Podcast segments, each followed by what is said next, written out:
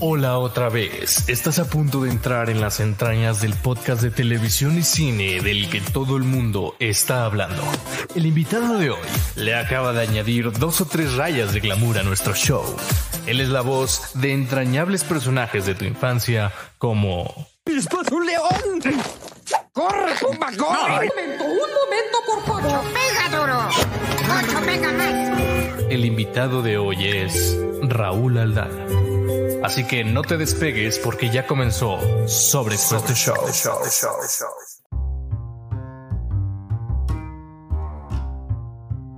Hola, ¿qué tal a toda la comunidad de Sobreexpuesto Show? Yo soy Abraham Juárez y estoy muy contento de que nos acompañen en el cuarto programa de la cuarta temporada. Vamos a darle un gran aplauso a nuestro invitado Raúl Aldana. Un aplauso, por favor. Ya, ya estoy a- al aire. Wow. Estamos al aire. Wow. Wow, yo, yo estoy aquí tratando de, de- de compartir el, el- el- el link todavía. ¿Cómo estás? Perfecto. Muy bien. ¿Y tú, Raúl, cómo andas? Bien, muchas gracias. Aquí peleándome con la tecnología Desde, de- Gracias. ¿Desde dónde te, te conectas? desde Los Ángeles. Desde Los Ángeles. Mira nada más. Vivo, Mira. vivo en Burbank, California, donde están los estudios de Disney, está Warner. Ah, De hecho, vivo a dos cuadras del backyard, de- del, del backlot de, de, Warner. De Warner. Oye, ¿y, y cómo fue eso? ¿Cómo fue que decidiste eh, moverte para la United? Porque bueno, como ya lo vimos en el inicio del programa, Raúl eh, tiene estos personajes de toda la vida, Stitch. Mickey, ya ha trabajado con Disney desde hace muchísimo tiempo. De hecho, empezaste tu carrera desde los 14 años, si mal no me falla ahí los datos. ¿Y cómo decidiste mo- moverte allá a la United? Mi carrera en doblaje la, la empecé a los 14 años, pero mi carrera actuando la empecé a los 6. Em. Y en el 97 eh, acepté una, un cargo ejecutivo en Disney que tuve por, por poquito más de 20 años. Y en los últimos, yo diría, 10 años dentro de Disney, viajaba mucho. Estaba, de, de hecho, viví una época entre Buenos Aires y México y viajaba tanto que mucha gente ni se daba cuenta de, que ya no estaba en México, que no estaba en Buenos Aires, porque estaba tan eh, constantemente viajando. Y yo venía cada dos semanas a Burbank, eh, o a veces, por lo menos una vez al mes. Entonces, era el, paso lógico de moverme para acá. Y bueno, también porque porque mi esposa estaba también acá en Estados Unidos, entonces ya, ya era así como el paso lógico. Y, ya tenía, bueno, me hice de mi casa acá, pero de repente me, me movieron a, a Miami. Entonces viví una época en Miami porque ahí estaba la oficina de Disney en Latinoamérica, una de las oficinas, y porque era mucho más fácil viajar desde Miami a cualquier parte del mundo un vuelo directo y sobre todo Latinoamérica. De- desde Miami hay vuelos directos a todas las ciudades de Latinoamérica y también iba yo muy seguido a Londres, entonces era, era como el movimiento lógico. Pero también, bueno, ya tenía yo acá la casa vacía y, y decidimos ya en algún momento venirnos para acá y, y fueron como los últimos cuatro años de mi carrera en Disney y al salir de Disney, pues acá me quedé también, ¿no?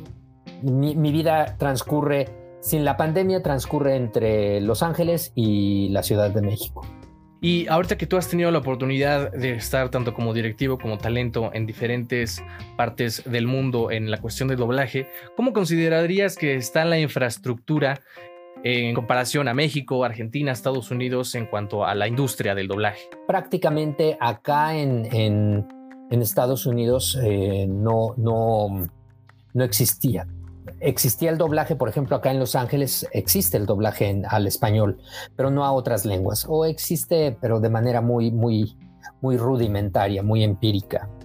Entonces, ahora se empieza a desarrollar porque por tanta oferta de contenido que hay por los ser- servicios de streaming como, como Netflix eh, y las producciones locales eh, que, que existen en el mundo, se empieza a doblar al inglés. Obviamente, aquí, sobre todo aquí en Burbank, hay, cuadras, en verdad, donde en cada esquina hay, hay un estudio de grabación. O sea, esa es la infraestructura que hay. Pero el conocimiento del doblaje, de no ser los talentos latinoamericanos que han trabajado por muchas, por varias décadas acá, no, no había un conocimiento del doblaje. Había conocimiento del ADR, que es cuando tú en una película de cine haces reposición de diálogo de algunas líneas porque el sonido es malo o porque deciden reemplazar una voz, pero no había un conocimiento del doblaje. Eh, los estudios son maravillosos, pero en fin, no, no era una industria tan abierta a excepción de, los actores que, ya hacían doblaje acá. En cambio, en el resto del mundo, el doblaje es un negocio internacional, entonces en todo el mundo se dobla. En algunos países un poco más que en otros, pero finalmente la industria del doblaje es una industria súper establecida en el resto del mundo. Em, sobre todo en Europa. En Europa, en todos los países se dobla y el doblaje se inventó en Europa. Entonces, eh, creo que como industria aquí apenas está eh, eh, empezando a crecer el doblaje en particular. ¿Cómo fue este acercamiento con el doblaje después de que habías empezado en la actuación a los seis años? Porque cuando, cuando yo tenía 14 años, yo era un adolescente y en esa época no había personajes ni en las películas, ni en las telenovelas, ni en teatro para adolescentes, porque eran los, los em, los, galanes de telenovelas y todo, todo era siempre la historia de la Cenicienta o la historia del, Conde de Montecristo, pero, pero adaptado a una telenovela. Entonces, em, eh, estaba yo haciendo una película donde había dos actores maravillosos de doblaje no, en esa época los actores hacían todo, ¿no? Hacíamos todo, doblaje, televisión, teatro, cine. Entonces coincidimos haciendo una telenovela y luego una película, Oscar Morelli y yo. Y Oscar, eh, don Oscar, me, me dijo, ahora que eres adolescente, para que te mantengas trabajando, ¿por qué no haces doblaje? Y yo, muy bien, ¿y qué es el doblaje? y, me dijo, pues es lo mismo que tú haces cuando haces una película que te doblas a ti mismo, pero doblando las series extranjeras y las caricaturas. Y yo, ¿cómo? ¿Cómo? Eh, Los Ángeles de Charlie no, no hablan en español. Patrulla motorizada no, no se hace en español. Los Dukes de Hazard. Y me dijo, no. Y entonces me invitó a, ver la, eh, un doblaje y me enamoré del doblaje porque además vi actores con los que yo había trabajado en televisión o en cine eh, o en teatro haciendo doblaje, ¿no? Y eh, vi en, un solo día vi a Luis Manuel Pelayo, a Eduardo Alcaraz, a Víctor Alcocer, a todos los grandes íconos y yo babeando así. Ahí conocí al señor Colmenero. Entonces Oscar Morelli es quien me, introdujo al doblaje. Em, el señor Bianchi, Guillermo Álvarez Bianchi, me, me presentó con el señor Colmenero que que bueno, es como mi segundo papá, ¿no?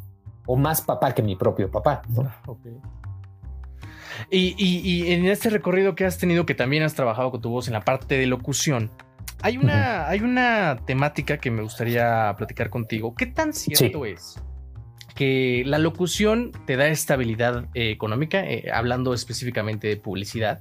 Te da la permanencia, ¿no? O sea, poder estar en la mente de las personas mucho tiempo. ¿Es cierto que en comparación de pagos, el doblaje está muy lejos de la publicidad? Eh, es totalmente cierto. Mira, em, la publicidad ahora creo que ya es muy diferente, pero, pero em, yo viví muy bien de la publicidad. La publicidad me dio me dio para, para mis lujos. Y yo nunca, yo nunca me compré un estilo de vida con, con el dinero que gané, ni me lo, he, ni, me lo he comprado. En, en, decir, yo, yo nunca hipotequé mi vida comprándome un Ferrari, ¿me entiendes? O teniendo un teléfono en el, en el, en, en el auto cuando, cuando no existían los celulares. nunca me compré un estilo de vida.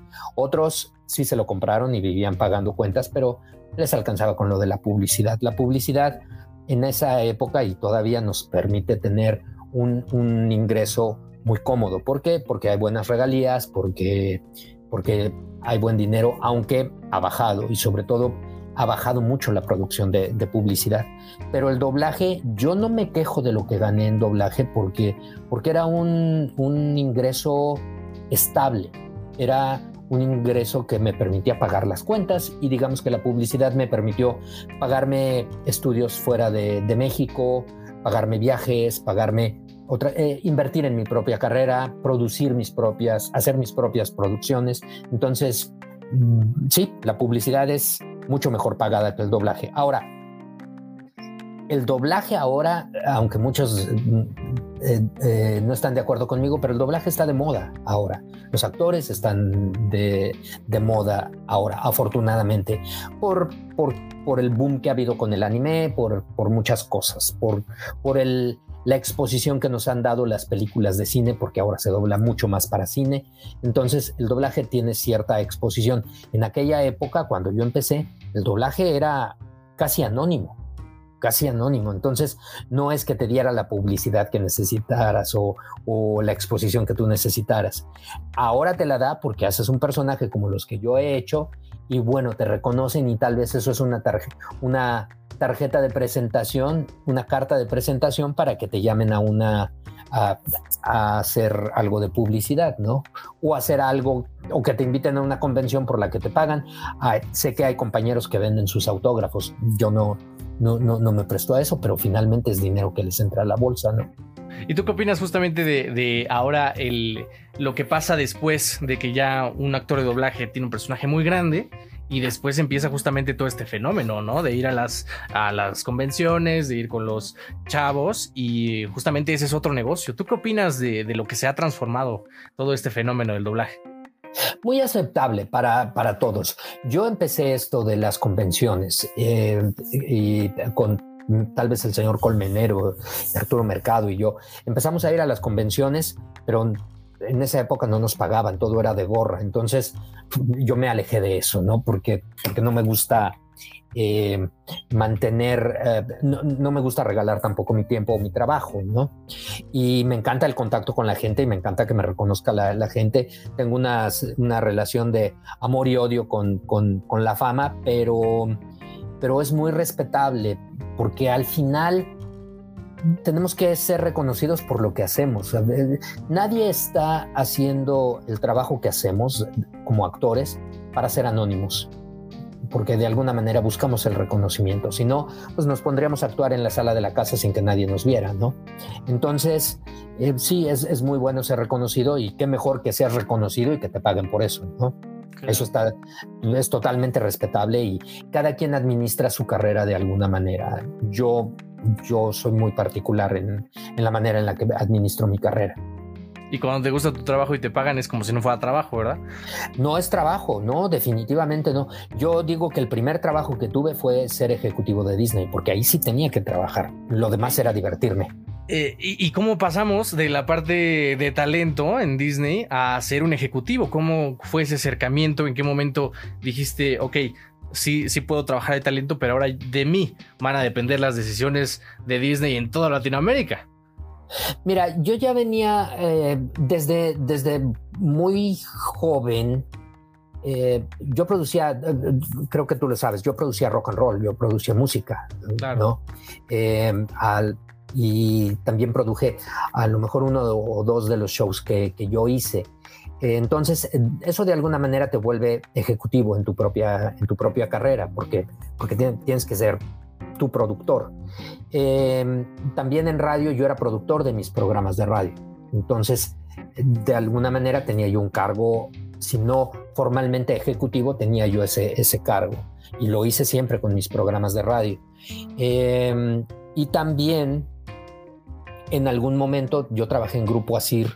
Eh, eh, como 11 años o algo así, tuve un cargo como gerente creativo, donde yo me encargaba de, producir todo el vestido de, las estaciones. Por, fue, por un tiempo limitado porque después eh, empecé con, con Víctor Trujillo, con Broso y con la Beba Galván y todos los programas que hacíamos, pero, pero tuve también ese, ese cargo. Entonces ya lo venía haciendo de alguna manera y cuando cuando me, llega la, invitación de trabajar con Disney, lo dudé porque yo ya estaba muy alejado del doblaje. En el doblaje, en cierto momento ya no me gustó aceptar cualquier personaje. No, si yo sentía que un personaje no me iba, que mi voz no le iba al personaje, yo prefería no, aceptarlo. No había gente que, afortunadamente y siempre lo agradeceré que me llamaba por trabajar conmigo, pero no necesariamente porque el personaje fuera algo que me, me, que yo fuera la voz ideal para el personaje. Algo que me molestaba mucho ya cuando tenía yo veintitantos años, es que me llamaran para hacer la voz de un niño de ocho. Eso me molestaba muchísimo, porque lo hice cuando tenía la edad, pero, pero ya no sentía que esa no era mi edad. Y, y, para mí que un adulto haga la voz de niño me parece aberrante en esta época. Entonces, me llega la invitación, yo estaba trabajando con Víctor Trujillo en el programa de Broso en radio y en televisión. Estaba grabando muchísimos comerciales, tenía mi propio programa de radio, eh, eh, haciendo un show también de, teatro con, Jaime López. Entonces, pues no, no me interesó, pero, pero cuando llegó así, le pregunté a, a Víctor Trujillo precisamente, le dije, oye, me están invitando a, hacer esto. Y me dijo, tómalo. Yo no, pero es que estamos en el programa, estamos viajando. Me dijo, tómalo, carajo. Y yo, pero, pero ¿por qué? Me dijo, tú necesitas, me, lo dijo, el productor ejecutivo de Broso es Víctor Trujillo. Me dijo, tú necesitas una parte ejecutiva en tu carrera. Y le dije, bueno, ok, lo voy a tomar me dijo, vas a poder seguir haciendo el programa, vas a poder seguir haciendo todo conmigo, pero tómalo. Entonces, dije, ok, lo voy a hacer, pero solo un año. Y me quedé 20. Y, y en esta transición, ¿cuál fue la decisión más difícil que te, o, bueno, que te haya costado más tiempo tomar al cargo de Disney International Character Voices? Todas las decisiones eran difíciles, todas, todas. No, no hay una decisión fácil, porque además eh, eh, el área de doblaje siempre es un área muy cuestionada al interior de, las corporaciones como Disney, porque las oficinas locales de, compañías como Disney a veces solo distribuyen el producto eh, eh, o venden licencias y el doblaje es de las pocas áreas, si no la única en ciertos territorios, que toca el producto. O sea, tú estás grabando, estás alterando el producto, entonces es un nivel de responsabilidad.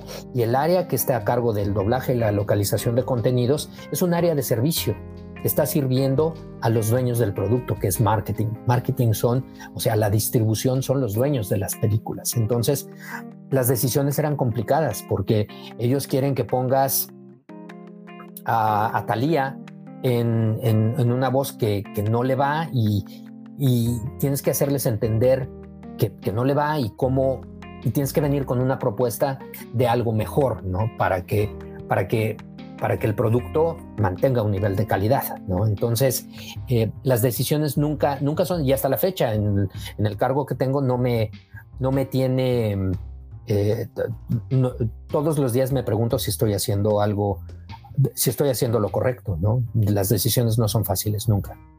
¿Alguna vez has tenido eh, algún colega que haya, haya pensado o te haya dicho después, oye, no sé, me hubieras hablado para este personaje o algo así? ¿Alguna vez has tenido como ese enfrentamiento? Eh, sí, mira, e, eso, eso es algo que, ocurrió desde el principio. Y lo primero que te dicen, cuando tú tomas un cargo como este, hay, hay muchas expectativas y muchos intereses respecto a lo que tú haces.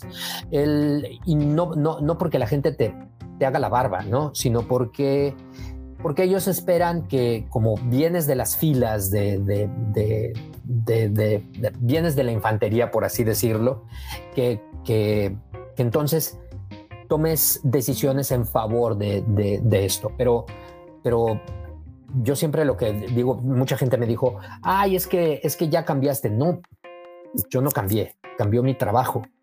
Y desafortunadamente yo no puedo tomar ahora decisiones que beneficien a la parte contraria de donde yo estoy.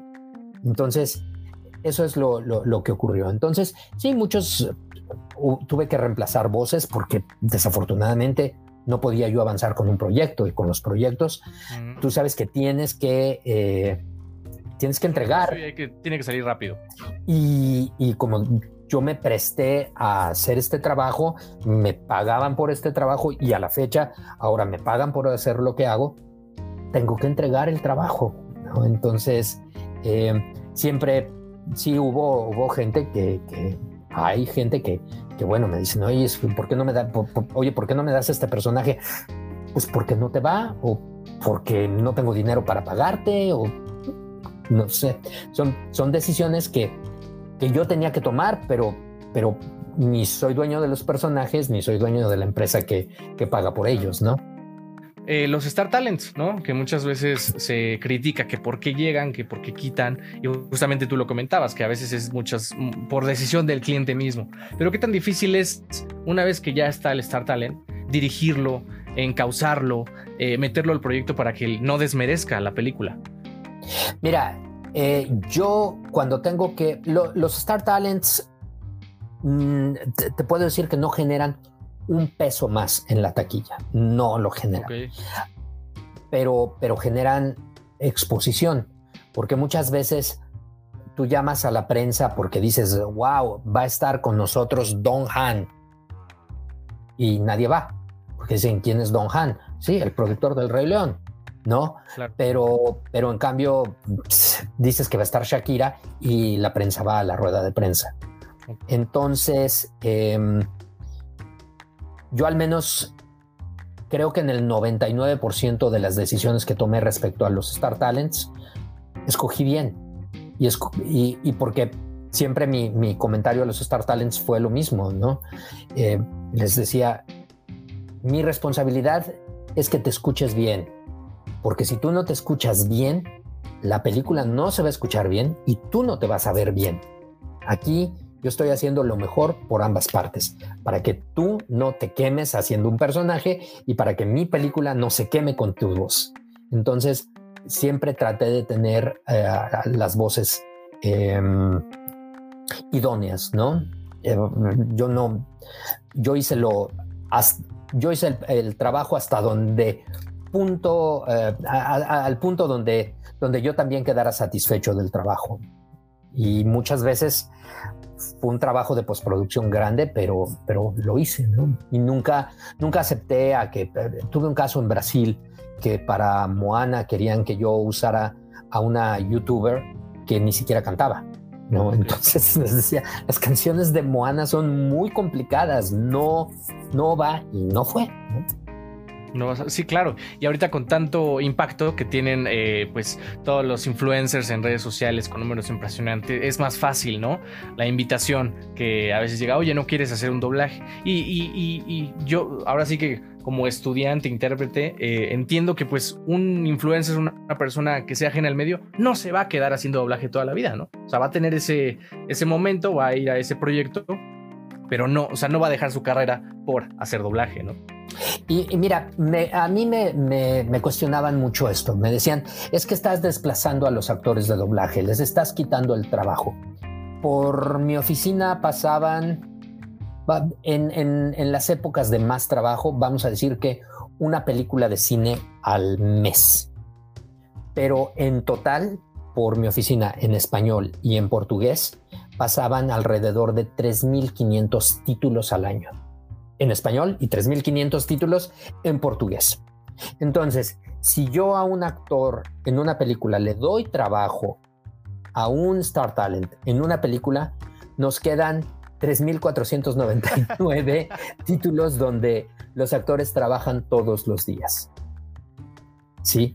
Entonces, no era que, yo estuviera quitándole el trabajo a un actor. Al contrario, muchas veces me costaba trabajo tener a mis actores disponibles para mi película de cine porque tenían mucho trabajo en otros proyectos. Entonces, esa no es una, no es un argumento válido. Que tal vez privé a alguien de, y no porque yo quisiera, de la posibilidad de hacer un personaje icónico porque lo iba a hacer alguien más, pues bueno, y también yo siempre traté de no darles personajes icónicos, o sea, yo no le iba a dar Mickey Mouse a, a John Travolta, ¿me entiendes? Porque, porque eso eventualmente me iba a llevar a que yo tendría que buscar a alguien que supliera a John Travolta, eh, porque él no iba a estar disponible para hacer el show de Mickey Mouse para televisión, ¿no? Entonces trataba de que ellos no tuvieran personajes clásicos. Eso, eso siempre lo traté. ¿Alguna vez has tenido un pensamiento donde digas, ya no quiero? O sea, que digas, ya no quiero hacer doblaje, ya no quiero esta parte, quiero un momento de relax. ¿Ha pasado eso por tu mente alguna vez? ¿En la parte ejecutiva o en la parte como actor? En las dos. En las dos la tuve. Yo eh, te digo que tuve momentos en los que me sentía muy insatisfecho porque no me, no me gustaban los personajes que, me daban. No, no me gustaban. Y estaba yo muy ocupado haciendo mi programa de radio, estaba muy ocupado eh, haciendo el programa de televisión. En la época en la que estuve con, con Eugenio Derbez como escritor y como actor en su programa, en Al Derecho y Al Derbez, eh, fue, fue una época en la que estaba yo muy insatisfecho con el doblaje también. Y no porque no me gustara, y no porque, y no quiere decir que me alejara, hice solo los personajes que me gustaban. Entonces, sí, en algún momento deseé no, no trabajar mucho en doblaje, pero nunca deseé no hacerlo. El doblaje como actor es como ir al gimnasio, te mantiene en forma, si lo haces bien, si no te vicias. Eso, eso para mí es el, doblaje. Cuando, cuando no necesitas hacerlo todos los días, e incluso cuando necesitas hacerlo todos los días, porque en el doblaje tienes en un día la posibilidad de, de hacer un policía, a, un sacerdote y a un pitufo.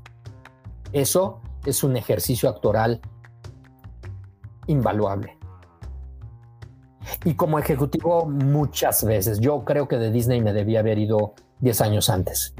Porque me imagino que el, nivel de estrés y de responsabilidad cada vez es más grande, ¿no? Sí, eh, el nivel de responsabilidad que yo, yo tenía y ahora también tengo eh, es muy alto, es muy, muy alto, porque porque vuelvo a lo mismo, no estoy para satisfacer a mis amigos, desafortunadamente. Con mis amigos me echaré un tequila, pero, pero en, la, en la chamba o en el laburo, como decimos en Argentina, tienes que, que, estar, tienes que hacerlo. Y no hay de otra. Mira, te voy a contar una anécdota que eh, fue donde yo te conocí eh, personalmente en el 2018. Asistí a una, una eh, convención que tuviste ahí con el señor Cormelero, Mario Filio. ¿En la Cineteca? Ah, claro. Eso fue cuatro días antes de que yo saliera de Disney. Eh, justamente es a lo que voy, es a lo que voy. Y, tú comentabas que el mejor doblaje es el que no se escucha, ¿no? El que no sabes que está doblado. Y ahí eh, entendí una, una importancia muy grande porque ahí hubo un fenómeno, no sé si te acuerdas, que una chica invidente les hizo una pregunta, ¿no?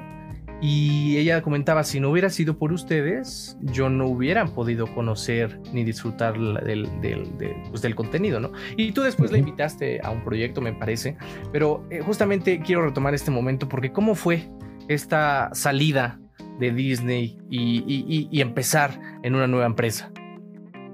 Mira, eh, eh, fue, fue un momento de duelo porque 20 años de tu vida no, no los puedes terminar en un minuto y medio, ¿no? Y, mi carrera eh, en Disney terminó en un minuto y medio. Pero yo te puedo decir que tuve 20 años de, de, de, plenitud, te, podría decir, porque al final, si estuve 20 años no es porque yo no sirviera para lo que estaba haciendo o porque yo era tremendamente infeliz. Y tuve un minuto y medio de terrible amargura porque, porque fue así de, eh, se acabó, ahí te ves, ¿no? Y, yo ya lo esperaba porque a mis colegas de otras partes del mundo ya los habían dejado ir, ¿no? A mi mejor amiga en Alemania, España, Italia. Eh, o sea, lo que ocurrió no es que a mí me despidieran por inepto, se acabó mi posición.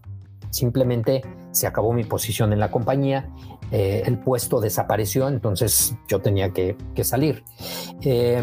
Entonces, sí, la salida fue sorpresiva, aunque ya me lo esperaba, yo ya lo veía venir. Y, porque además, desafortunadamente siempre entra el, factor humano y vi a mi jefe y a otras personas hacer ciertas cosas estúpidas que me, que me hicieron, eh, que, que, fueron alerta, una alerta para mí diciendo, wow, vienen por mí, ¿no? Entonces, eh, pues bueno, lo, lo, doloroso, yo me fui muy bien y Disney me trató muy bien cuando me fui, muy bien, muy, muy bien.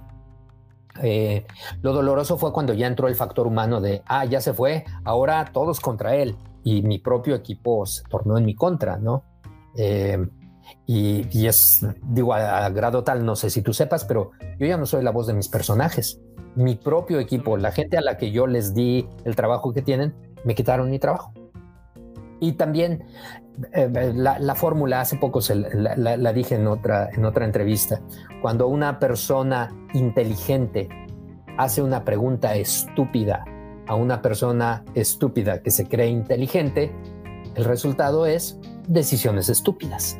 Algo que me, tú siempre has sido a la vanguardia y, y he notado que siempre tratas de cuidar mucho tu carrera, la has cuidado y ahorita nos está azotando una época pues muy complicada, no solo en el doblaje, sino en todos los ámbitos del arte, ¿no?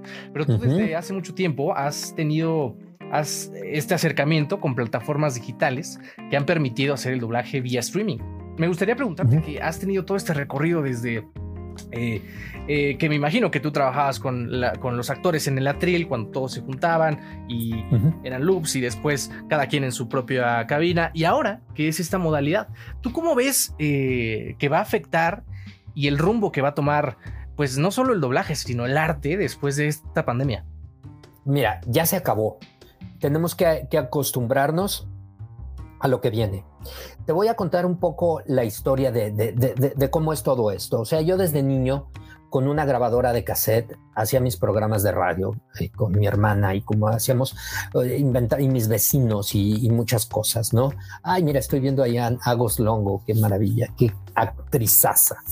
Em, eh, Agos es maravillosa, es, es es un punto y aparte. Pero bueno, yo desde niño jugaba, desde niño aprendí a editar en, una grabadora de cassette. Eh, cuando yo entré al doblaje, lo primero que se me ocurrió es, ¿cómo puedo hacer doblaje yo en mi casa? ¿no? Y me acuerdo que con mi amigo Yamil Atala, alguna vez en su proyector de Super 8, eh, él hizo algo de doblaje y yo decía, ¿cómo se cómo puedo sincronizar mi grabadora con, con un proyector, porque doblábamos contra película de 16 milímetros en cinta magnética. Entonces, eh, siempre me gustó experimentar esa parte. Cuando entré al, radio, me encantó eso de producir y cortar la cinta con, con, tijeras y pegarla y, y, hacer este tipo de ediciones también. Cuando aprendí a producir música, editando cinta de dos pulgadas, o sea, y yo me compré un portestudio, ¿no? Un portestudio de cuatro canales para grabar, porque, porque lo vi porque vi que Bruce Springsteen hizo un disco en, en, en, en un portestudio y desde entonces empecé a mandar yo mis demos hechos en mi casa. O sea, de alguna manera fui empezando en esto. Los actores de los locutores fuimos los primeros a empezar a trabajar desde casa, a empezar a mandar nuestros castings desde casa. Algunos más sofisticados contrataron eh, ISDN, ¿no? Para, para poder eh, conectarse en vivo con otros, con otros estudios y todo. Pero vamos, los, los que pudimos, tuvimos un Pro Tools en casa 10 eh, años antes o 15 años antes que, que, muchos, ¿no? Mi primer Pro Tools creo que lo compré cuando, en el 98. Y, y bueno, esto ya venía ocurriendo eh, de alguna manera, o hacías un phone patch y por teléfono te conectabas con otros estudios. Ahora, cómo viene toda esta conexión. Yo siempre he dicho que el doblaje, los peores, los estudios peor equipados en la industria eran los estudios de doblaje. Había unos estudios que en verdad te daban miedo porque eran unas verdaderas cloacas. Eh, mal equipados, malos micrófonos, mal sonido, con unos atriles que, que era un rebotadero de, de, la acústica, era un rebotadero en esos atriles porque eran unos verdaderos monumentos, ¿no? Entonces, eso de alguna manera me frustraba a mí del doblaje. Al entrar a Disney es lo que yo vi, una oportunidad de cambiar las cosas, de implementar una forma de, de volver al pasado, pero, pero actualizándonos al presente. Ya se empezaba a hacer cierta grabación digital, pero, pero en cintas de High 8. Entonces empecé a, experimentar en una nueva forma de trabajar con el Pro Tools, con otras cosas. Y, de alguna manera ahí vi el futuro. Y y es cuando empezamos a hacer ya películas de cine de acción viva, no solo animadas, no solo temas eh, infantiles. Entonces ya establecí un método de trabajo especializado en el theatrical, en cómo hacer theatricals en una ventana de trabajo en un tiempo determinado, cuatro semanas para completar todo el proyecto, con tantos, tantos días para editar el diálogo, cómo editar y cortar y pegar como si fuera la cinta. O sea, yo vi en un Pro Tools como si fuera una moviola porque cuando yo era chico me subía a ver a los editores cómo cortaban la cinta magnética y le agregaban o le quitaban cuadros. Cuando yo vi que el Pro Tools me daba esa ventaja, dije, wow, esto es como una, una moviola. Aquí puedo aumentar o cortar cuadros y puedo cortar una palabra a la mitad y eh, hacer cierta expansión o compresión. Entonces, de alguna manera ahí vi la forma de cambiar las cosas. Cuando salgo de Disney, me enfrento con la misma... Con la misma disyuntiva de decir, ¿qué hago? ¿Me regreso a hacer vocecitas? ¿A hacer dobletes y tripletes? ¿O, ¿O qué? Y entonces, mi último día en Disney fue un viernes y el lunes yo tenía, afortunadamente, tres emails en mi, en, mi email personal con invitaciones a hablar de posibilidades de nuevos de, de trabajo. Y una de esas fue su digital. Y ya me habían hablado de, esta plataforma en, mi oficina, me hablaron de, me presentaron de alguna manera, me platicaron de esta plataforma y en aquella época dije, ni loco, no pienso, o sea, ¿tú crees que mis actores van a grabar desde su casa, conectados solos? Estás loco. Y, esto fue para mí así, cuando ellos me, más que una entrevista de trabajo, fue mostrarme la plataforma y me dijeron, ¿y qué? ¿Tú cómo la utilizarías o qué le harías? Y yo les dije, bueno, si el director se puede conectar en tiempo real con el actor, se puede hacer esto y esto. A los tres días me hablaron y me dijeron, aquí está. ¿Y, quieres trabajar con nosotros? Por supuesto que sí, porque ahí vi el futuro de lo que venía, el, futuro de, la industria, el, empezar a trabajar. Eh, en la nube, doblaje en la nube, que es como le llamamos, ¿no? El que tú te conectes desde tu casa y tu director esté desde su casa dirigiéndote, como tú has, creo, eh, conversado con Cristina. Cristina Hernández fue, fue una vanguardista en esto, que creyó en, en este proyecto. Eh, lo que hice yo fue reclutar a, mis amigos y ahí estuvieron todos y todos tenían la tecnología y estaban listos para trabajar. Y así fue como Latinoamérica es el, el es la vanguardia, yo diría, a nivel mundial en lo que es eh, grabación remota. Sí, y, ahora estoy trabajando en el siguiente paso, ¿no? ¿Y cuál es? Pues dinos, es el momento de, tomar nota. No, ahora lo que estoy trabajando es en un proyecto personal donde lo que estoy buscando es que ahora la comunidad del voiceover a nivel mundial se integre en, un, en una sola herramienta, donde tú seas capaz de, tener, de, si un actor en Vietnam está buscando una voz como la tuya, un director está buscando una voz como la tuya, te encuentre. O si, tú estás, porque a mí me pasa, de repente tengo que doblar cosas en Bajasa o en Tagalog, que dices, ¿dónde consigo un actor en Tagalog? Entonces ahora estoy tratando de integrar eso a toda la comunidad mundial de, de talentos de voz. Ok, pues bueno, cuando tengas lista la propuesta aquí en Somos Conectarte y sobre Jesús Tu Show con nuestro pequeño granito de arena, vamos a estar muy contentos de que podamos volver a platicar y darle la exposición que se merece. Ya, ya está lista, ya está a punto de salir.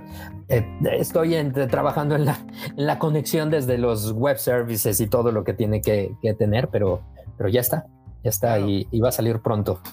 Ojalá que sí, porque qué difícil ha de ser, ¿no? O sea, tratar de ver la parte de la conexión, del equipo, eh, la velocidad, ¿no? O sea, tratar de, estandarizar todo eso para la gente que a lo mejor tiene su estudio, pero no, no, no como a lo mejor los estudios tradicionales tenían sus micrófonos, ¿no? Eso es muy grande. Y vuelvo a lo mismo, la industria del doblaje, eh, sobre todo la, industria del doblaje, es una industria renuente al cambio. Y es una industria peleada consigo misma, ¿no? Eh, desafortunadamente no hay un actor que hable bien del trabajo de otro. Sí lo hay, pero, pero la mayoría no. Siempre estamos criticando el trabajo del otro y, el otro es un novato porque empezó un día después que tú. Y, o sea, y perdemos demasiada energía en eso. Entonces, eh, y esta renuencia al cambio, a, implementar nuevas cosas. Cuando yo empecé con, con, con Zoo y que empezamos a, con Zoo Dobbs a, trabajar remotamente, hubo alguien por ahí le llamó la, la, guerra, la guerra civil del doblaje o algo así, que, que, se me echaron encima, como me pasa muy seguido en Facebook, eh, diciendo que yo iba a acabar con la industria y que iba a acabar yo con los estudios. Yo no hice nada, vino la pandemia y entonces sí, pregúntame. ¿no? Y, y muchos de los que no querían entrarle a esta nueva forma de trabajo llegaron solitos, incluyendo clientes, porque hubo clientes que, que dijeron, estás loco, o sea, ¿cómo que grabar remotamente? Estás loco. Y ellos mismos llegaron y dijeron, oye, tengo que sacar mi producto, ¿qué hago? ¿No? Entonces, pues bueno, es, es, es, sí, voy a seguir buscando la, forma de seguir innovando y de, pensar en cuáles son los siguientes 10 años de la industria, ¿no? Si yo, si yo sigo vivo también, ¿no? Oye, y, eso me lleva a la siguiente pregunta, ¿cómo te ves en 10 años? Ah, la verdad es que yo quisiera verme retirado, pero no, no inactivo, ¿no? O sea, verme un poquito menos ocupado. Esa sería la, eh, haciendo cosas que me diviertan y no tener que tener una responsabilidad ejecutiva, tal vez. sí, pero seguir, seguir trabajando desde mi estudio, tener, sí, sí, sí, o sea, no, no, eh, menos ocupado, no, no retirado, esa sería la, la, la respuesta. Ok, pues bueno, a toda la gente de Sobreexpuesto Show que nos esté viendo en YouTube, en Facebook, en Twitter, recuerden que nos pueden dejar sus preguntas porque ya en unos 10 minutitos estamos llegando a la recta final del programa. Déjenos sus preguntas porque las mejores las vamos a estar contestando. Si no hay buenas preguntas, pues no las vamos a contestar, ¿verdad? Pero entonces, eh, déjenos todas sus preguntas para que ahorita las podamos contestar. Recuerden que si no pudieron ver la transmisión, nos pueden escuchar en todas las plataformas de podcast como Spotify, Amazon Music, iTunes o cualquier plataforma de podcast que se te ocurra. Mi queridísimo Raúl, entonces, si no hubiera sido actor, ¿hubiera sido productor musical? Sí, sí, sí. Eh, tal vez hubiera continuado como rockero, ¿no? Porque lo hice, o sea, tocaba con, mi banda y componía y, todo. Eh, yo creo que sí, yo creo que sí. O hubiera sido bombero. ¿Bombero? ¿Y cómo estuvo eso? ah, caray. Mi papá fue bombero cuando fue joven y yo quería ser bombero. Bueno, yo quería hacer muchas cosas, pero eh, creo que tuve los sueños de cualquier niño. Cuando yo actuaba, eh, yo actuaba en teatro y actuaba en cine y en tele, pero yo quería ser clavadista, ¿no? Y, practicaba clavados. Yo quería ser como Carlos Girón, era mi, héroe. Pero finalmente siempre todo me llevó a, a, lo que yo hacía, donde yo me sentía más cómodo, que es donde esto es lo único que sé hacer, ¿no? Aunque, aunque sé hacer otras cosas y me pongo otros sombreros, este es mi trabajo y es a lo que, esta es mi vida, ¿no? Y, en mi casa y en mi casa tal vez ni siquiera entienden bien lo que yo hago. Aquí nadie habla español, ¿no? En, mi casa el, idioma es el francés y el, y el inglés, ¿no? Entonces, el único los únicos que, el único que habla español en esta casa soy yo y el señor que viene a cortar el pasto. Entonces, eh, muy pocas veces entienden eh, exactamente lo que yo hago, excepto cuando me ven trabajando en el estudio. ¿Cómo, ¿Cuál es el reto al momento de tropicalizar un producto con una idiosincrasia americana al mercado latino? Eh, eh, esa es la parte, mira, eh, esa es la parte más interesante y, creo que esa era la, responsabilidad más grande que yo sentía con, con, los proyectos de Disney, porque, porque tú estás tocando el producto y tienes la responsabilidad de una región. En este caso, Latinoamérica son 21 países hablando la misma lengua, pero de manera diferente. Y, con esta invención del español neutro, que yo no creo en el español neutro, yo, no, yo adoro los acentos y tú lo habrás visto en películas donde he incluido acentos o gente que tiene un acento. Em, entonces, ¿cómo transportas eh, un producto a una cultura en particular? Por ejemplo, en, en Volt, que invité a Lelutier, que además entrañables amigos del grupo Lelutier, los, los, los invité a que con sus acentos argentinos le dieran voces a las palomas, que en, que en inglés tenían acento de italianos de Brooklyn. Entonces, eso le, da, le dio un sabor muy interesante a la película, ¿no? Y eran ellos, o sea, no tuvieron que fingir su acento.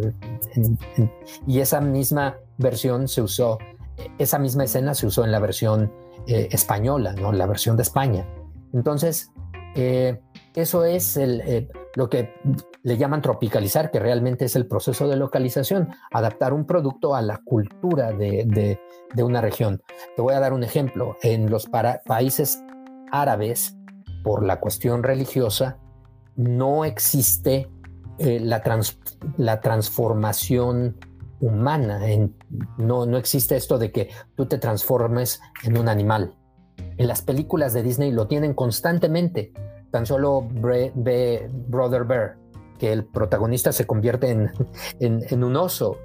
Entonces, eh, en el caso de la versión en árabe, eh, tuvieron que adaptar el diálogo para que pareciera que fue un sueño. Entonces, esa es la parte importante de localizar adecuadamente un producto. Ok, qué difícil, qué difícil. Sí. Y, hemos visto pues contenidos que lo han hecho muy bien, ¿no? Que incluso las muchas veces, y más en, proyectos eh, animados, es más fácil escuchar el contenido en tu lengua que en la versión original, ¿no? Que la mayoría de las veces es en inglés. Mira, si, si tú oyes, por ejemplo, Peter Pan, eh, o alguna película doblada en esa época, Peter Pan se habrá doblado hace 60 años. La palabra estúpido se oye por todos lados estúpidos, idiotas, imbéciles.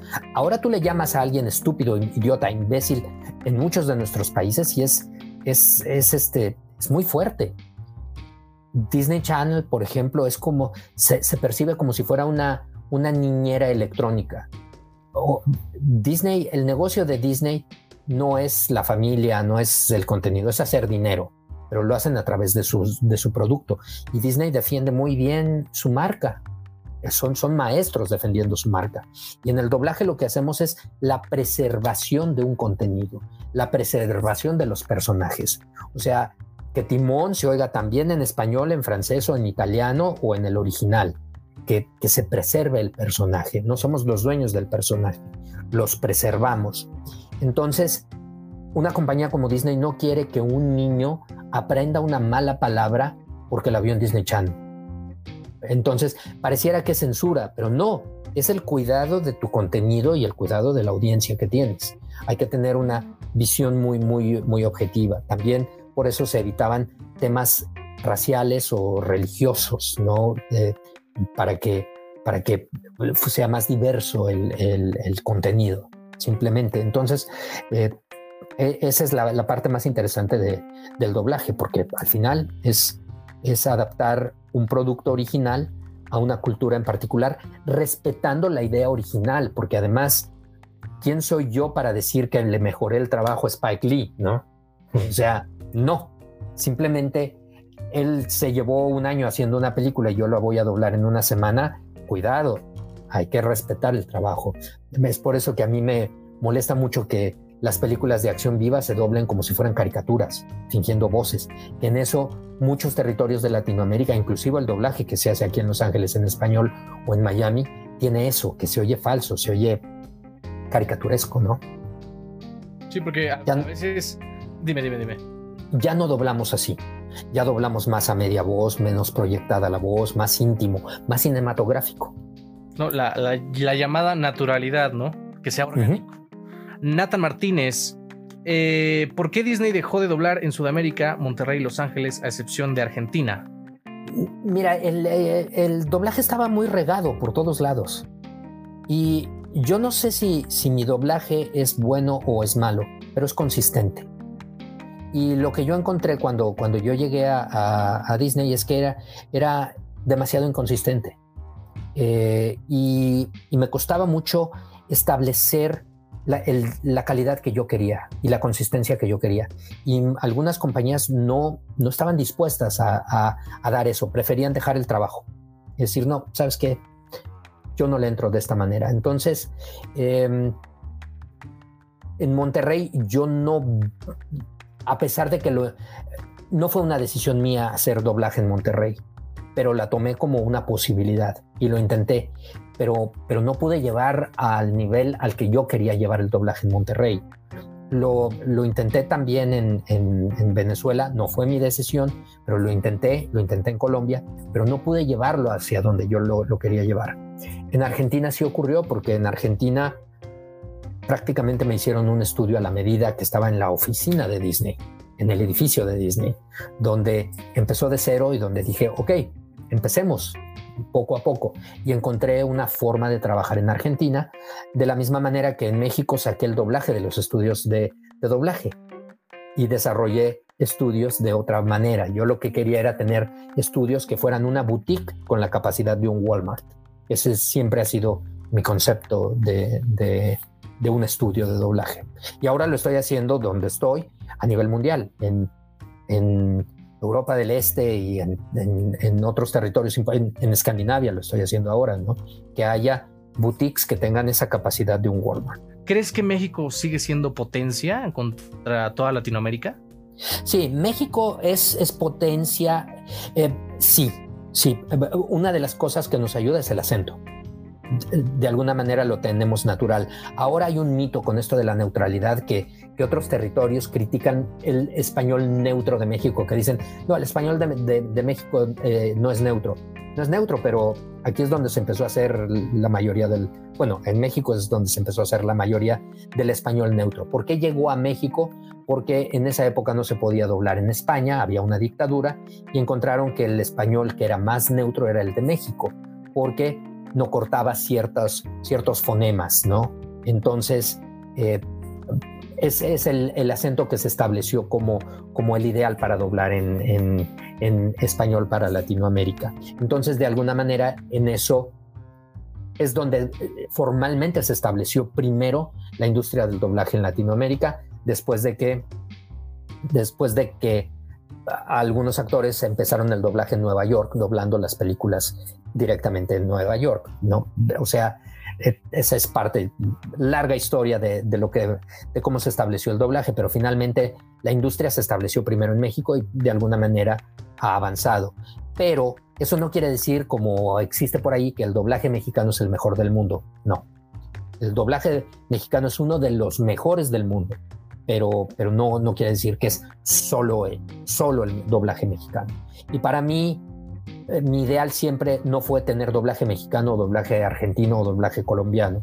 Para mí siempre el ideal fue tener un doblaje latinoamericano y con, con lo que hago ahora lo tengo porque tengo a mis mejores actores argentinos, mis mejores actores mexicanos, mis mejores actores venezolanos o, o colombianos y otros actores que emigraron a España y que viven en Canadá y que viven en otros lados, los tengo en la misma película a todos.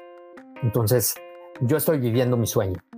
Y créeme que todos los que consumimos el contenido también, porque pues es más, eh, llegamos a un nivel de calidad que parece que no está doblado y, todos lo podemos hacer desde la casa, ¿no? Entonces es una verdadera, es un aporte muy grande el que has hecho al doblaje. Eh, antes de que nos despidamos, me gustaría nada más un pequeño. ¿Ya se va a acabar? No, ¿cómo? ¿Cómo, ah, no, pues ¿cómo se va a acabar? Apenas ¿eh? empieza. Nosotros, yo, aquí nosotros es una hora, pero cuando son ocasiones especiales le metemos media hora más. ¿Tú puedes? Depende de, que quienes nos están viendo quieran que sigamos. en lo que nos están viendo, pues ahí está. Digan, en la producción, en un banner, díganme si sí seguimos media hora. Y también a tu persona hermosa que nos estás viendo en Facebook, en YouTube, en Twitter, déjanos en comentarios más preguntas y comenta. Claro que quiero seguir viendo esta entrevista porque está muy buena. hay mucho que preguntarte. La historia del doblaje es muy amplia.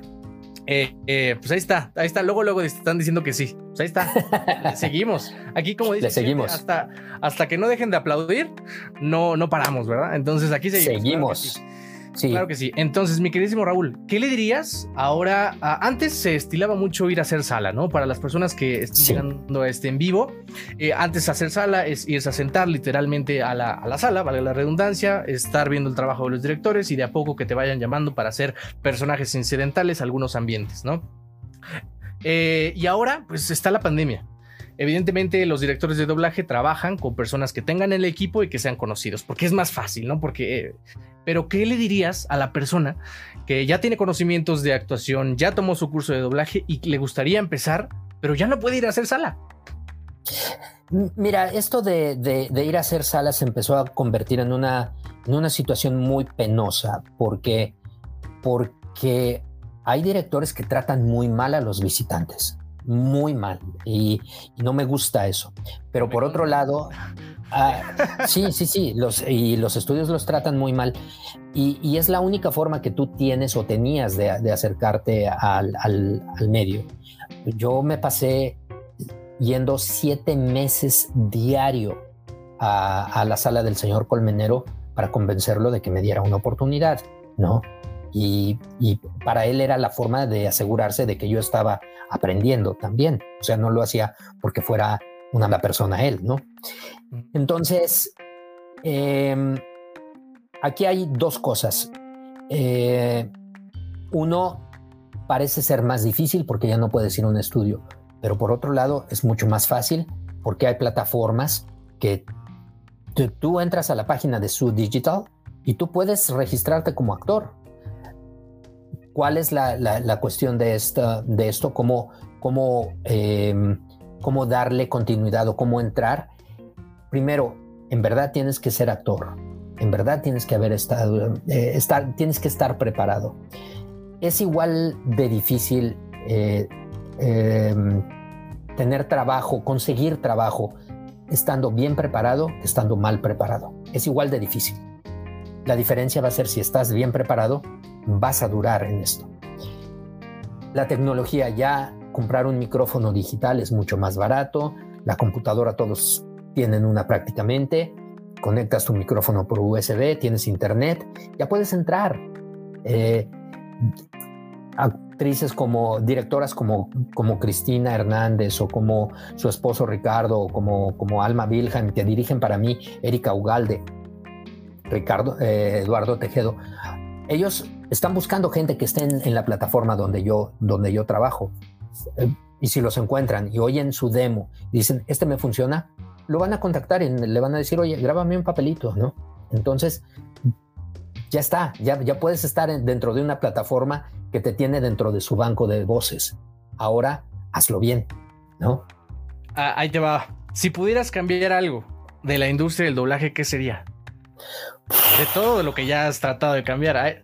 Esto es sobreexpuesto el show, Raúl. Tú querías sí. la boca de lobo y acá andamos. No, no, no, y no me cuesta trabajo contestar, no, no me da miedo contestar, pero nunca, nunca he tenido una idea exacta de lo que yo quisiera cambiar. Eh, yo creo que, que cambiaría el ego de, que, nos está rodeando a los actores eh, la mediocridad que a veces rodea eh, el, ego que a veces nos hace ser mediocres porque creemos que, somos intocables y que, y que hacemos el mejor trabajo del mundo.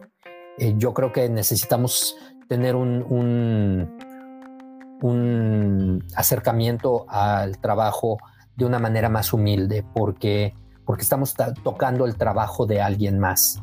Entonces, no se trata acerca de mí, se trata acerca del personaje que yo estoy haciendo y que tengo la fortuna de hacer. Se trata de, que si a mí me llaman de un estudio, no me están llamando para pedirme dinero, me están llamando para darme trabajo. Entonces tengo que ser más respetuoso del estudio, tengo que ser más respetuoso de, de la industria en general como actor por la parte empresarial, creo que también hace mucha falta tener más ética porque, porque hay una guerra de precios donde los, los estudios compiten para obtener más trabajo cobrando menos y menos y menos y menos. Entonces, un precio barato es calidad barata. Entonces, yo esas son las cosas que creo que cambiaría. Creo que hay muchas más, pero creo que eso es lo que cambiaría. Eh, ¿Tú crees que el fandom, toda esta comunidad que ha querido replicar, eh, a veces una plataforma como TikTok que se presta mucho en replicar audios y que por lo mismo le gustaría eh, estudiar la, disciplina del doblaje, ¿ha mermado el medio? No, yo, yo creo que no, porque, porque al final, qué bueno que haya, que haya fans que, que, para mí es como una especie de homenaje para, para lo que están haciendo. A mí no me molesta, pero si te soy sincero, ni les pongo atención, porque no, tengo mucho tiempo para hacerlo. Pero, mermar, no creo que esté mermando. Lo que yo sí cambiaría es que ahora, como pasa en, todo, con el fenómeno de las redes sociales, eh, veo que hay muchos fans que, tienen una opinión eh, un poco distorsionada y, se sienten con el derecho de opinar respecto al trabajo de, gente, de actores o directores o compañías o, sin conocer realmente cómo, cuáles son las circunstancias y basan su conocimiento en rumores. Yo siempre digo que ahora confundimos información con conocimiento y lo que tenemos ahora es información pero no necesariamente tenemos conocimiento. Entonces, ¿tú crees que deberíamos estar un poquito más informados para hacer una crítica más constructiva? No, yo creo que todos están informados, pero lo que hace falta es tener conocimiento. El conocimiento te lo da el, el, pararte frente a un atril y entender por qué las cosas se hacen de, cierta manera. El conocimiento te lo da tomar clases de actuación y entender cuál es el método Stanislavski o por qué Lee, Lee Strasberg eh, implementó el método de su manera. O sea, eso es conocimiento. Eh, ¿Cuál ha sido el personaje que técnicamente te ha costado más difícil doblarlo? Em, no sé. No sé qué personaje me ha costado más trabajo doblar. Yo creo que debe haber habido mucho. A mí me costaba mucho trabajo doblar los animes porque porque la actuación es muy especial, es muy exagerada y, a mí me gusta ser un poco más plano. Eh, eh, creo que, no es tanto que, me costara trabajo, pero me era incómodo o me, es, me era incómodo. Em, y obviamente los personajes que más trabajo me han costado son los que no me van. Yo recuerdo que un director en una película me dio a doblar a James Coburn o sea, no hay forma. ¿Cómo doblas a James, James Coburn cuando tienes 17 años? ¿no? Eh, esos son los personajes que me, que me costaban trabajo. Y en cuanto a directores, ¿y tú crees que existe el mal llamado o bien llamado, como algunos colegas eh, lo comentan, las mafias dentro del doblaje? Eh, sí, y, sí, sí existen. No, son mafias, es, favoritismos, ¿no? Eh, por ahí ahora se habla de, que hay un grupo de actores jóvenes que solo llaman al mismo grupo y tienen controladas las empresas y, favorecen al, a la gente del sindicato y todas estas cosas. A mí también me criticaban que yo tenía la mafia de Disney, ¿no? Eh, un, un director trabaja con los actores que le facilitan el trabajo. ¿sí? Un director no necesariamente está ahí para enseñarte, un director está ahí para tomar todas tus herramientas que tienes como actor y para exprimir todo tu talento. Entonces, obviamente un director va a trabajar con quien, con quien, con quien le va a traer, le va a facilitar el trabajo, ¿no? ¿Te has quedado con ganas de hacer algo en el doblaje? Uf, muchísimo, muchísimo. Como por ejemplo. Muchísimo. No sé, hay, hay muchos personajes que me hubieran gustado tener. Y ahora, por ejemplo, yo creo que uno de mis personajes favoritos fue Kermit, bueno, los Muppets en, en, particular, ¿no? Y el hecho de, de, no poder seguir doblando a Kermit, para mí es, es, así como decirle adiós a un amigo, ¿no? Pero, pero finalmente yo no soy el dueño de, de, Kermit y, y, adelante, a seguir.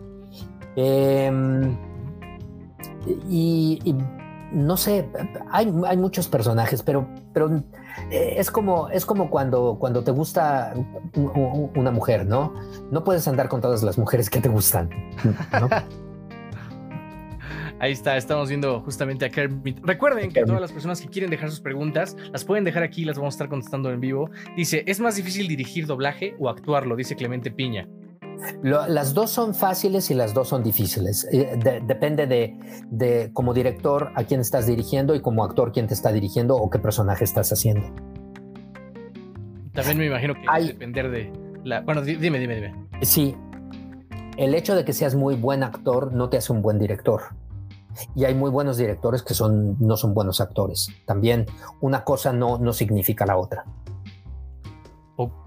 Ah, y ¿Alguna vez en este camino te ha tocado eh, alguna dirección, tanto darla o como recibirla, donde digas, mm, no sé, a lo mejor no crees tanto en tu director o incluso tu actor dice, no, ya quedó. ¿Te ha pasado algo más o menos así?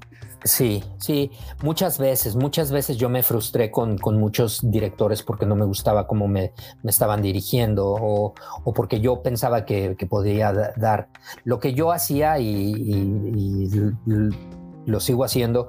Cuando yo estoy haciendo una toma que sé que no es buena, hago un ruido y digo, chin, metí un ruido o, pretendo tener algún problema de dicción o, algo para, boicotear la toma y, hacer otra, cuando no me quieren dar, porque hay directores que no, que no, por la prisa no te dan una toma y te dicen, ya, ya, ya quedó, ¿no? Yo recuerdo una, anécdota muy chistosa que, que yo estaba haciendo un, loop y estábamos todos juntos y, y a la mitad del loop yo me equivoqué. Entonces dije, uy, ya me equivoqué. Y el director eh, dio la toma por buena y le dije, no, no, no, dije algo mal. Y no, no, no, ya quedó, ¿no? Entonces tuve que subir a hablar con el editor y decirle, oye, esa toma está mal. Entonces, más adelante llegó como, como retake, ¿no? O sea, sí, esas son las cosas que, que de repente te frustran, ¿no? De, de, una, de una mala dirección. Claro.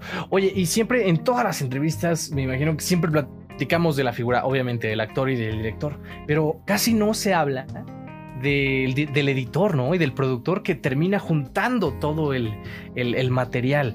Eh, también cuando formas tu equipo de trabajo, ¿cómo, cómo, cómo se encuentra ese editor de, la película, del audio, de la serie? Sí, eso, ese es un, yo, le llamo hot team para un proyecto tienes que tener un hot team y para eso tienes que saber quién es, quién va a ser tu traductor, quién va a ser tu director, quién, quién va a ser el control de calidad o si lo vas a hacer tú, quién va a ser tu editor de diálogo y quién va a mezclar. El problema que tenemos los actores y los directores también es que el, el nivel de compromiso es limitado. Llegas, grabas y te vas.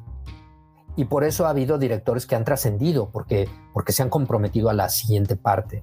Pero hay muchos directores, yo te diría el 80%, que no conocen el proceso de mezcla de una película y que muchos de ellos no saben o ni siquiera han entendido que tiene que haber una edición de diálogo entre la mezcla y el final de la grabación del diálogo. El, el diálogo se tiene que editar, se tiene que limpiar los tracks, se tiene que resincronizar, se tiene se tiene que hacer, es un trabajo que a mí me encanta, eh, es un trabajo fascinante al cual yo, yo le dedico su tiempo. Para mí es, es primordial la, edición de diálogo, porque además cada paso le hace control de calidad al paso previo. Durante la edición de diálogo detectas problemas en la grabación o problemas inclusive de la actuación o, de, o del sync. Y luego durante la mezcla detectas problemas que vas a estar sufriendo porque la edición de diálogo no fue buena, porque dejaron un ruido, porque faltó un diálogo, o sea, muchas cosas. Entonces, para mí es importante cada paso. Y, y sí sería importante que cada actor en, en, en, un...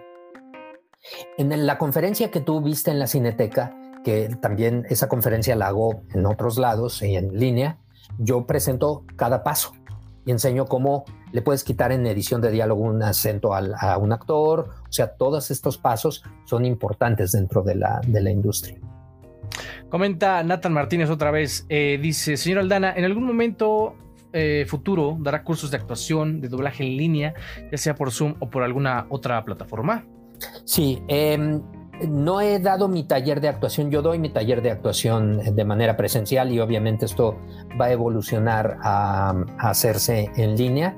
Yo no doy clases de doblaje, no doy clases de doblaje, yo doy clases de actuación.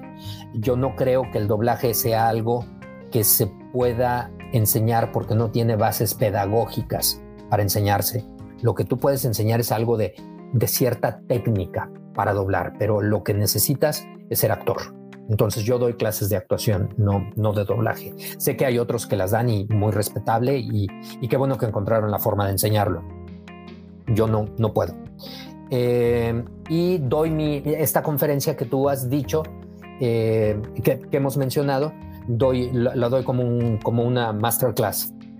La he dado de distintas formas, donde sí doy un poquito de tips para cuestiones de la voz y cómo crear un personaje, ¿no? Pero muestro todo, todo el proceso de alguna manera. Perfecto. Pau Salmón dice, ¿por qué hasta la fecha los créditos de doblaje no se dan junto con los créditos generales, pero aparecen siempre al final y muy rápido y en letras chiquitas? Eh, sí. Eh, ya no pasa tanto en Pixar cuando en, en, el caso de ciertos territorios como en Latinoamérica, en películas de animación no da tiempo a crear la animación de los créditos formalmente. Los créditos del doblaje van a aparecer al final, definitivamente. En las películas de animación no hay créditos al principio de ningún talento. Eh, y lo que pasa con las películas de animación en Latinoamérica, por ejemplo, es porque Latinoamérica es un territorio que se le conoce como day and date, o sea que tienes que salir al mismo tiempo que Estados Unidos. Y eso no da tiempo a que cuando tú estás mezclando y terminando la película y haciendo el print master, tendrían que estar ya los créditos listos para animarlos y la animación se lleva un tiempo. Entonces, lo único que hacen es crear, se le llama un dub card, que, que se le pega al final a la película, porque es la forma más rápida y la, la, más fácil para salir a tiempo con, con las copias o con, o con el disco para salir eh, ahora de manera digital. Por eso es que no hay créditos. Perfecto, mira, aquí tenemos justamente a Agos Longo. Al momento de dirigir, ¿Cuál es la diferencia entre dirigir para una película de cine o una serie película de televisión? Más allá de los tiempos, que entiendo son diferentes, si es que se encara artísticamente de maneras diferentes, no lo sé. Yo no creo que se encare de manera diferente, si lo que depende, como Agos lo está mencionando, eh, es el tiempo que le dedicas, ¿no? También el trabajo previo que hay. Para doblar una serie de televisión, el director no, no dedica tanto tiempo a corregir y a revisar el, el, libreto.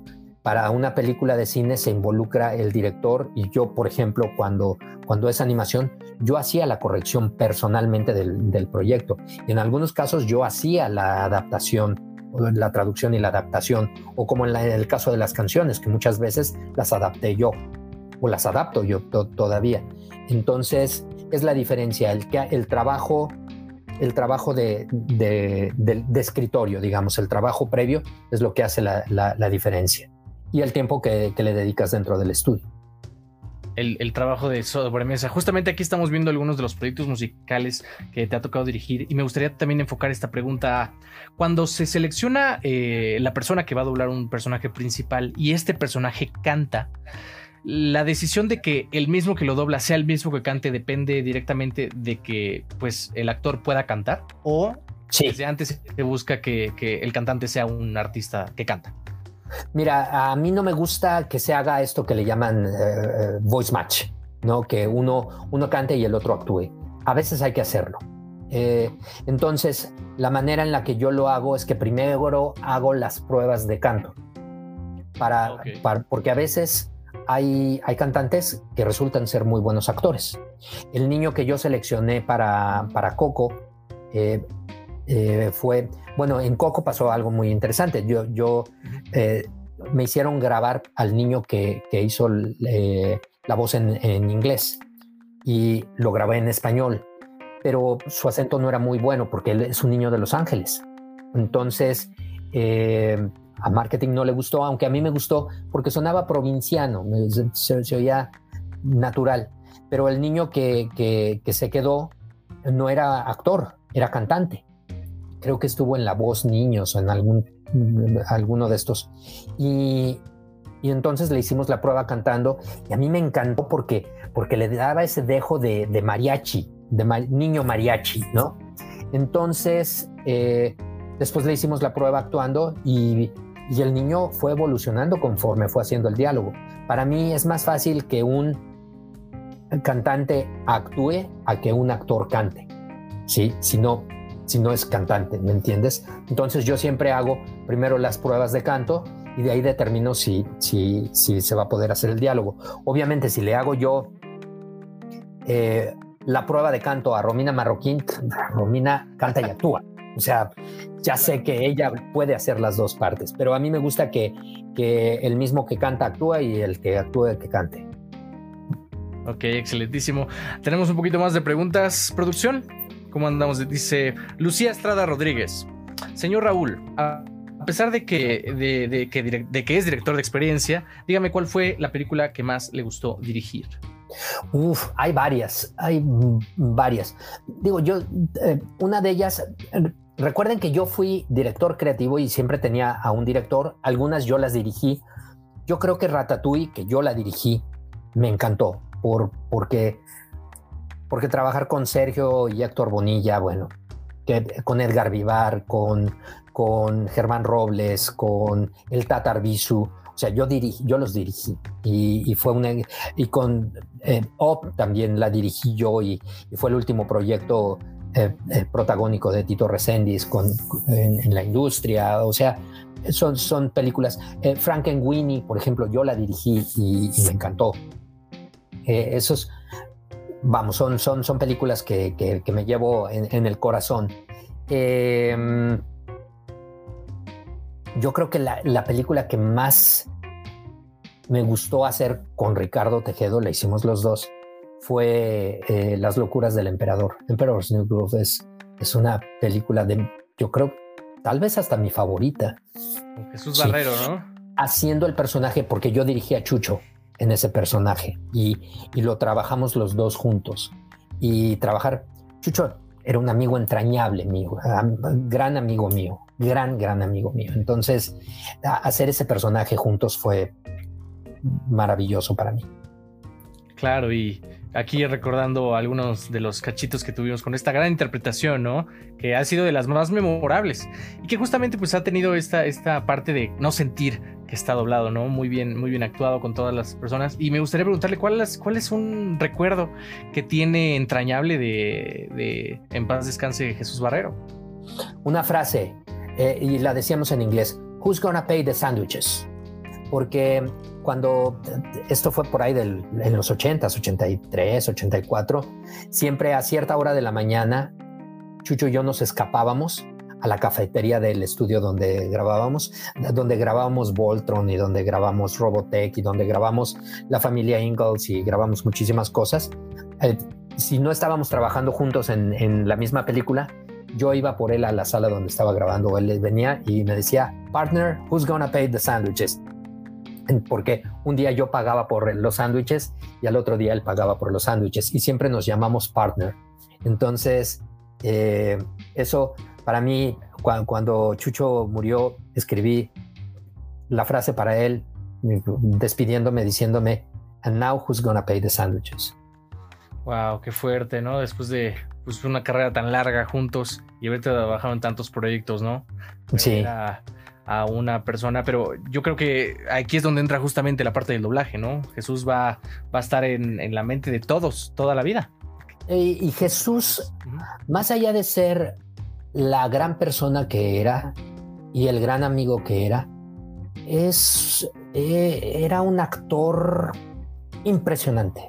Además, juntos tomamos eh, clases de actuación eh, con alguno de, de, nuestros maestros y era un actor impresionante, un actor impresionante en verdad, que siempre me gustó escucharlo, siempre, siempre una cadencia muy bonita y una habilidad impresionante. ¿Y usted qué le diría?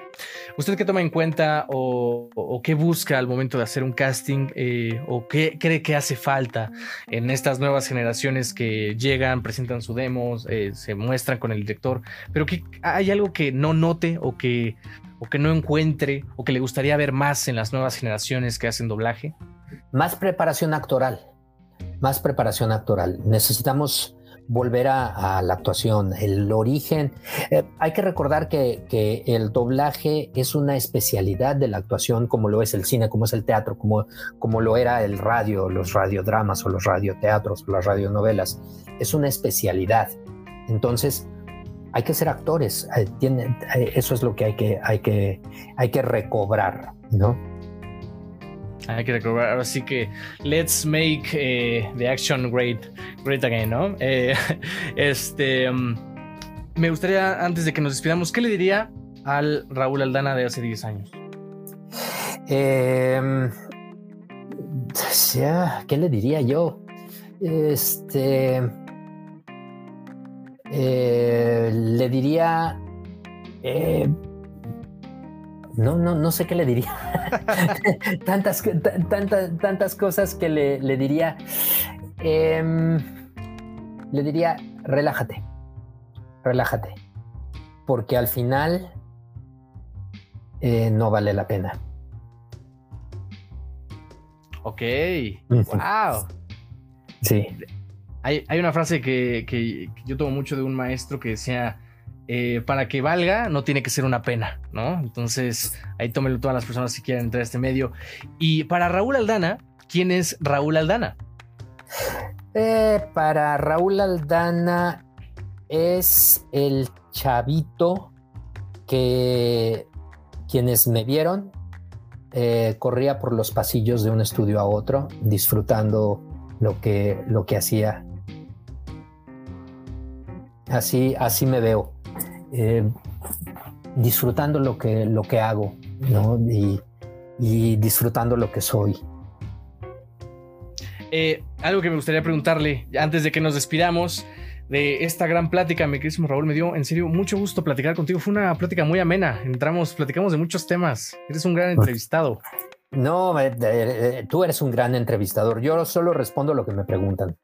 Y digo, lástima que a veces mis respuestas son muy largas, entonces eso nos come el tiempo, pero eh, tal vez son las ganas de, responderte lo más que yo pueda. ¿no? hombre, y está excelente porque eso, esto quiere decir que, te abres y que platicas de cosas que a lo mejor no te habían preguntado antes y que justamente a todas las personas que les encanta tu trabajo, que conocen tu carrera, eh, les gustaría saber ¿no? Eh, muchas gracias también a todos los que nos acompañaron, señorita Agos, a todas las personas que vieron esta entrevista en Facebook, en Twitter, en YouTube. Ya saben que nos ayudarían muchísimo suscribiéndose, dando un like, una compartida, eh, dejándonos un comentario. Y si no quieren eh, aventarse toda la entrevista en video, no se preocupen. Próximamente en nuestras plataformas de Spotify, Apple Music, iTunes, va a estar la entrevista completita para que se las, la venden cuando estén lavando los trastes, estén haciendo tarea. Ahí la pueden escuchar totalmente gratis. Antes de que nos despidamos, Raúl, me gustaría preguntar ¿Cómo se describe Raúl Aldana en una palabra? Ah, ¿Cómo, cómo, se describe Raúl Aldana en una palabra? Indescriptible. Indescriptible. Pues ahí está, un aplauso. Muchas, muchas, muchas, en serio. Muchas gracias, Raúl, por tu tiempo. A todas las personas que nos acompañaron. Eh, ¿Cómo te la pasaste? Muy bien, muy bien, súper relajado, muy bien, me encanta. Muchas gracias. Y gracias a todos que, que, nos, nos, acompañaron, porque pues esto depende de ellos, ¿no? Claro, exacto.